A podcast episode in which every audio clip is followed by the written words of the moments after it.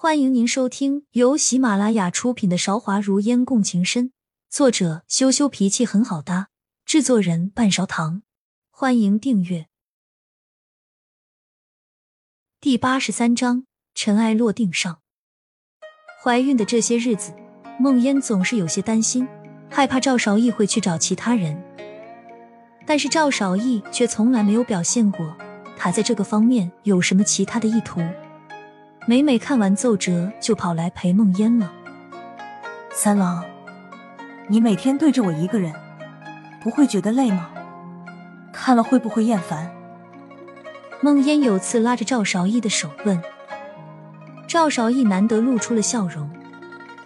都说人一怀孕就爱乱想些什么，你以前从来不会说这种话的。到底会不会？梦烟主动稳住了赵韶义。以为他不想回答，追着问了下去。赵少义抱住梦烟说：“当然不会，以后我们还有很长的路要走。你这么好看，我怎么看都看不够。那我以后老了呢？变丑了了呢？你会不会嫌弃我长得丑了，喜欢别的年轻的姑娘去了？”见到赵少义回答了自己的问题，梦烟有些变本加厉了。按照常理。赵少义这时候会有些不耐烦，不会再想回答梦烟的问题。那天也不知道是考虑到梦烟的肚子里还有孩子，还是怎么的，格外的有耐心。到时候我也老了，当然看你还是一个样子。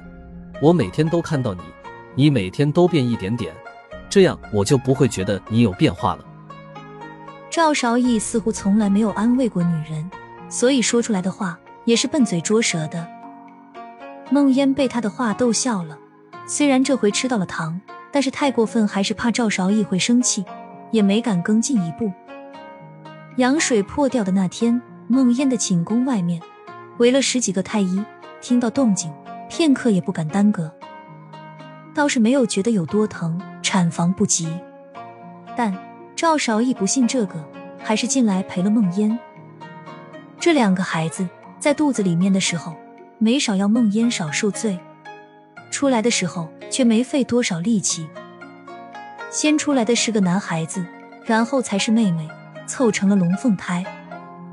梦烟以为赵少义会第一时间去看孩子，没想到他却紧紧抱住了自己。阿烟辛苦了，以后再也不要受这种罪了。还是产婆把两个孩子抱到梦烟的面前。赵少义才连带着看了一眼，哥哥和妹妹都喜笑颜开，眉目清秀，就像袖珍版的赵少义和梦烟。三郎，你想好了叫什么名字吗？生产的时候，梦烟没有费多少力气，此时也还是能够保持清醒的神智说话的。赵少义抱紧了坐起来的梦烟，当时只想着让你好好养胎，没有注意这么多，要不然换你来。玲珑，怎么样？梦烟心里满存希望。好名字，只要你喜欢就行了。赵少义轻轻拍了拍梦烟，让他倚靠在自己的背上。累不累？要不要休息一会？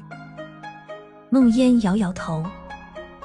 本来还以为会很痛，没想到生下这两个小家伙，根本没费什么力气，肚子里面少了两个累赘，现在一身轻松。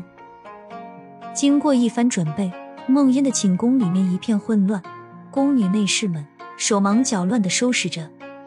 产妇不能见风，赵韶义就干起了挡风的差事，俨然不像一个皇帝。最后，赵韶义给自己儿子取名赵霞，封为太子。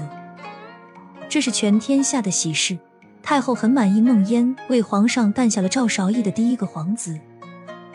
孩子满月的那天，烟花放了一个晚上。梦烟刚好出月子，群臣都来了。梦烟坐在最高那层，和赵少义比肩而立，深深的感觉到了什么是阶级。这些都是以前的他从来都触碰不到的。姚玲并没出现在玲珑和赵霞的满月酒上。安定王见到这样的场景，还问了一句：“这两年。”他对这个无心争宠的女儿也是很失望。好在姚和这个时候已经怀胎八月了，安定王请了大夫来看过，是个男孩。座位下面的宋景宇和姚和看起来般配无比，是一对璧人。如果说来上京之前，梦烟的祝福并非出自真心的话，在看到他们的那一刻，梦烟所说的“白头到老”，一定是出自真心的。自从梦烟诞下了孩子，姚玲就变得更加不喜欢说话。主持完满月酒，梦烟有些累了，把孩子交给奶妈。准备睡觉了，姚玲找上门来。阿言，我是来跟你告别的。这一次，姚玲并没有尊称梦烟为皇后。告别？你想去哪里？梦烟有些意外，既然进了这皇宫，还能有出去的机会吗？姚玲笑得一脸安静。我想让你帮我跟皇上说，我要出嫁。这皇宫里面已经没有值得我留恋的东西了。孟烟还以为他是在开玩笑，第一个想到的就是安定王。你爹会同意吗？我爹就我和荷儿这两个女儿，只要是我觉得开心的事情，他肯定会愿意的。姚玲似乎早有准备，就等梦烟去和赵韶义说。为什么？梦烟还是不解。姚玲注视着梦烟的眼睛。你知道吗？我曾经也有过一个孩子。他知道姚玲是爱着赵韶义的，赵韶义也曾经喜欢过他，至少不是无情。但是那段过往，梦烟没有深究，不过是我给自己徒增烦恼而已。什么时候？听到姚玲主动提起，应该是有话要说。梦烟没有堵住他话的想法。